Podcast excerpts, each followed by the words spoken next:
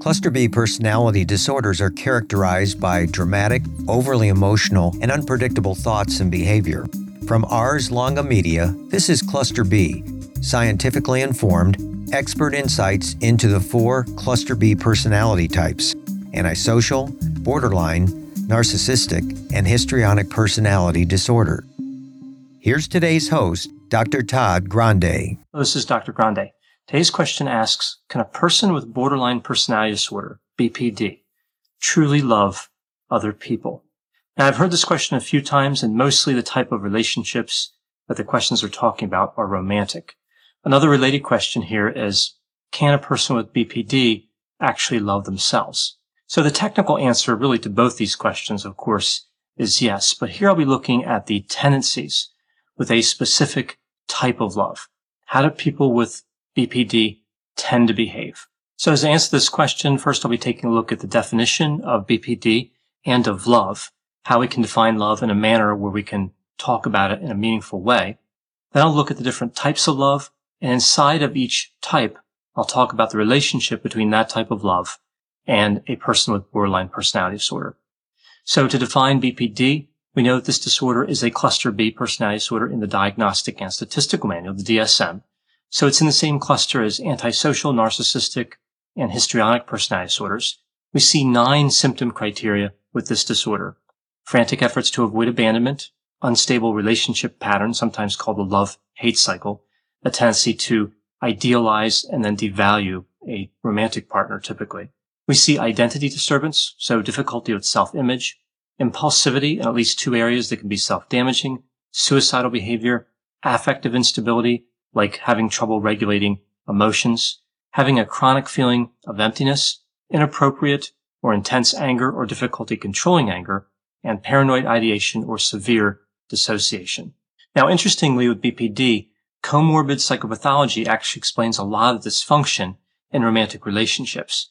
So what this means is the disorders that tend to co-occur with BPD might actually explain why people with BPD tend to have so much trouble in romantic relationships. So not necessarily the symptoms of the disorder, but the comorbidity. So again, kind of an interesting finding we see in the research literature. So in the case of BPD, we can't really just discount comorbidity. With this disorder, we'd actually expect to see comorbidity more often than not. And really the common comorbidity would be other personality disorders, especially in the same cluster, but also disorders like major depressive disorder or anxiety disorders like generalized anxiety disorder. So now moving on to the definition of love. This is fairly complex because love can actually be thought of as related to a number of fields. It has a theological definition, a philosophical definition, and we know that science is part of philosophy, so it also has a scientific definition. And that's the one I'm going to be using here in this video, looking at love and trying to capture it in a scientific way. To do that, I'll be using what's called the triangular theory of love. This is a fairly popular, but of course somewhat controversial way of understanding what love is and what the types of love are. So with this model, love has three variables, intimacy, passion, and commitment. So intimacy is when you have a relationship where there's a feeling of closeness and connectedness. Passion represents a drive that leads to romance, physical attraction, and sexual activity. Commitment, also called decision, in the short term involves the decision that one loves another person. And in the long term, commitment involves the decision to maintain that love, to stay in that relationship in a loving way. Only one of these factors has to be present for some type of love to be in a relationship. And of course, there are different combinations of these three factors that also point to certain types of love. So now looking at the types of love. The first one I'm going to mention here is only intimacy. So this one is a type of love where we only see intimacy, no passion or no commitment. This type of love is called liking. Now this may seem kind of odd because usually we think of liking and loving as different. But here in this model, if you like somebody, you also love them, at least in this one way, in the way of intimacy, the way of feeling close. One of the most popular methods for determining if somebody likes somebody else in this way is if two people are friends and one leaves. So two people are close to one another, one leaves, and one of the individuals has feelings and thoughts of loss, but they don't really obsess about. it. They don't ruminate. They're not preoccupied with the fact that that person left, right? So it's more cognition than it is feeling. So if there's more than that, if there's a preoccupation, that would point toward another type of love, some other type of love, not the liking type of love. So with liking, somebody is passively missed, not actively missed. So can somebody with BPD have this type of love? Yes, but I don't think it's actually fairly common. Often in clinical practice, when we see people with BPD, we see that intimate relationships more or less go in one direction or the other. So they don't really stay at the intimacy stage.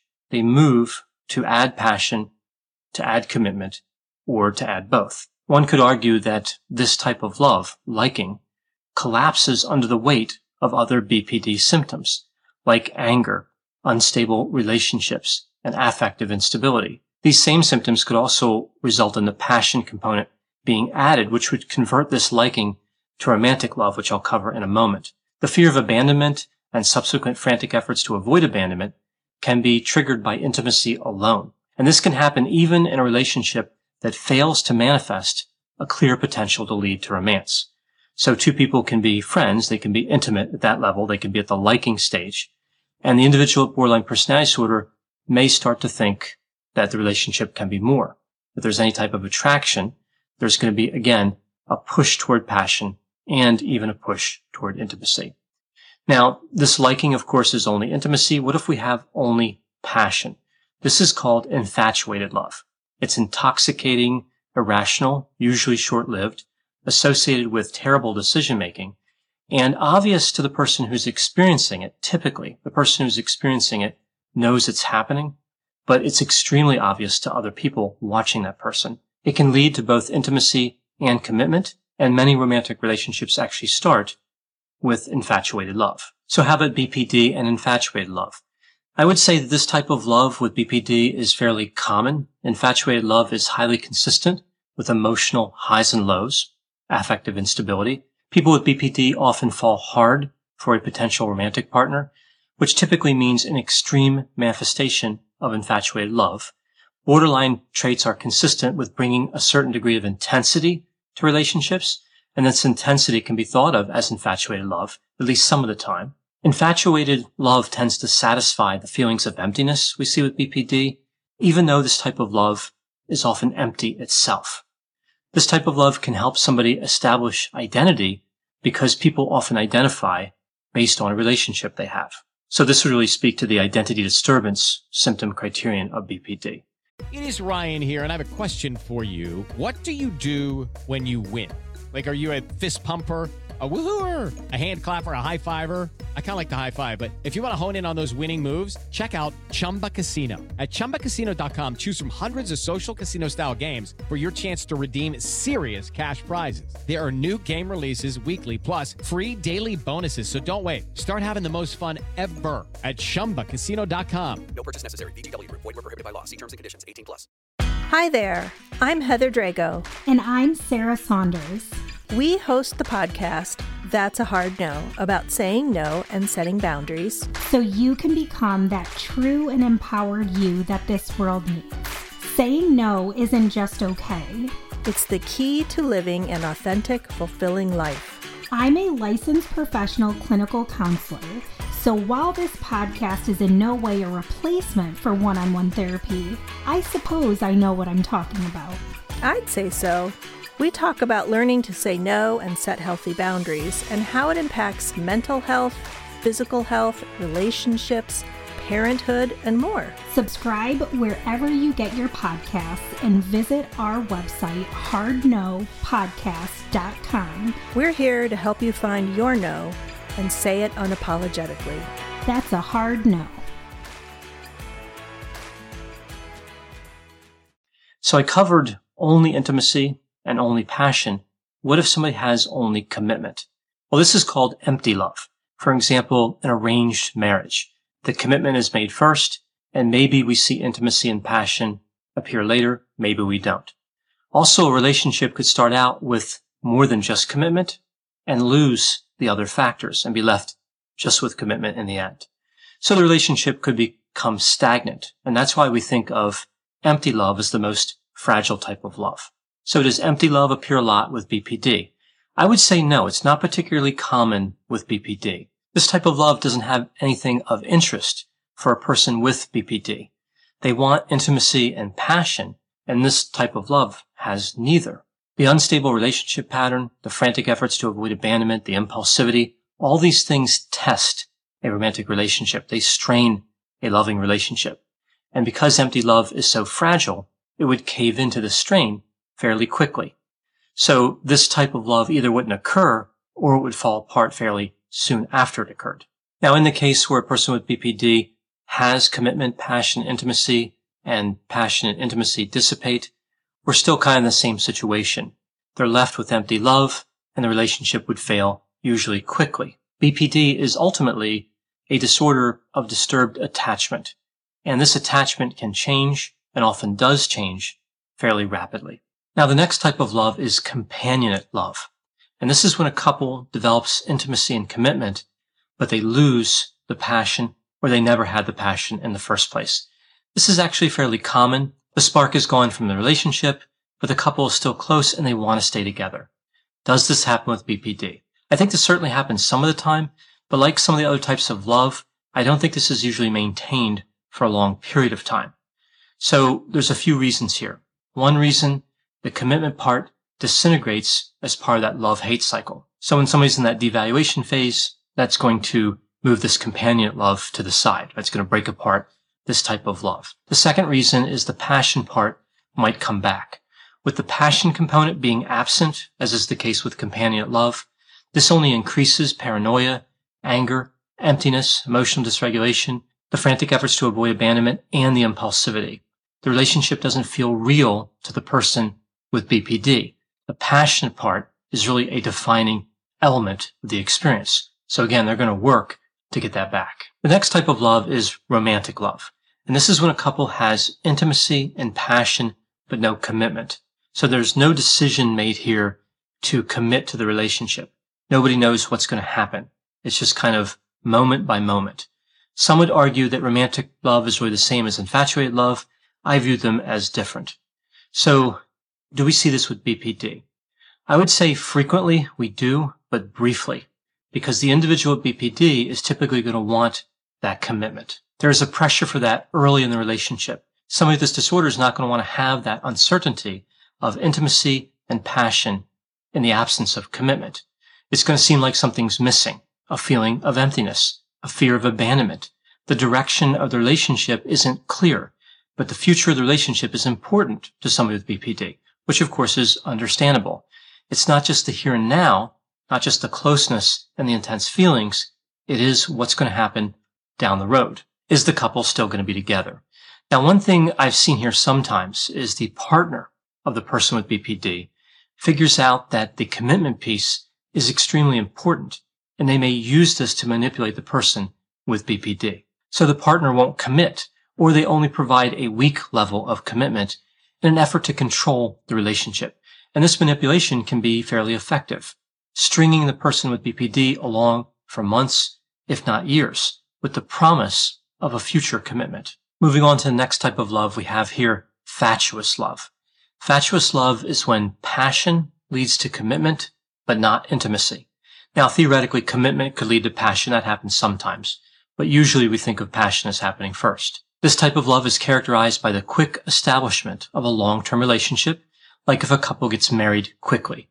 There's no true understanding, no closeness, no real connectedness, but there's a lot of passion and energy and at least a tenuous commitment. We see this all the time with like celebrities, for example.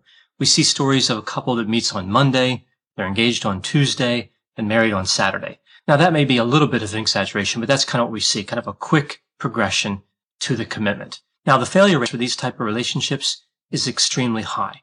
And this type of relationship is actually extremely common with individuals who have BPD. Essentially what we see here is the individual with BPD and often the partner believe that the intimacy is really there because they think the passion also takes care of the intimacy. But of course, the intimacy is not there. It's fatuous love. So they believe essentially that they have complete love, which I'll get to in a moment. The extremely high level of passion can temporarily compensate for and imitate intimacy. The poor judgment associated with high levels of passion leads to the poor decision to make a long-term commitment. The idealization phase is also key to fatuous love. It facilitates both passion and commitment. So moving to the last type of love I'll cover here, it's called complete love or consummate love. And this is when you have intimacy, passion, and commitment all together at the same time. This is what many people think of when they think of the perfect romantic love. And individuals with BPD feel the same way. They want connectedness, the intensity and the excitement, and the commitment of a long-term relationship. Again, this is completely understandable. Now with BPD, achieving this type of love certainly occurs with some regularity because individuals with this disorder are prone to offer or demand all three variables of love quite quickly. But maintaining this type of love can be difficult. So many of the symptoms of BPD can affect one or more of these factors. And again, all three factors have to be present to see consummate or complete love. The fear of abandonment reduces intimacy. It can also reduce passion. The feeling of emptiness can make a person feel that the intimacy is not really there, even if it is. The devaluation phase of the love-hate cycle can destroy all three of these factors. Inappropriate or intense anger can destroy all three factors as well. And I think identity disturbance can play a key role here. When somebody's in a loving relationship that rises to the level of consummate love, part of their identity is in that relationship. There's an investment in the relationship at an identity level. The individual with BPD struggles with self-image, and that distortion of how they view themselves extends to a distortion of how they view that relationship. Their appraisal of the quality of the relationship will be as unsteady as their self-appraisal. So overall, looking at BPD and consummate love, essentially there's an inability here to feel comfortable and secure in a relationship, which in large part is defined by stability. Something so good, something perfect, something ideal must be at risk. It must require more effort to maintain. There's no sitting back. There's no resting.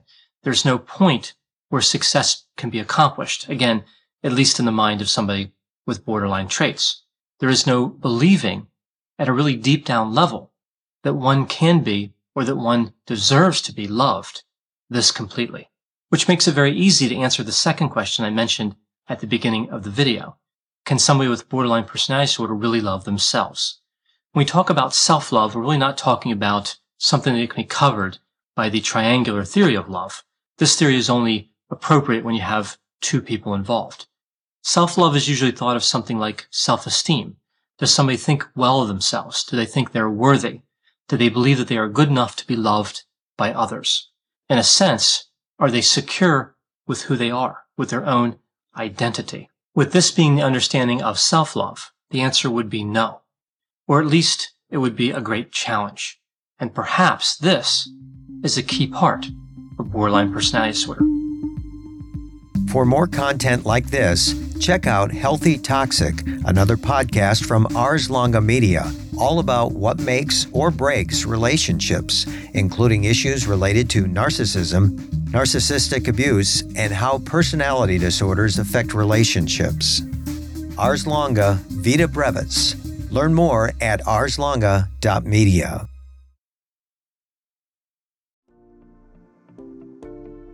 Welcome to the Bravery Academy. My name is Emma Ferris and I'm your host.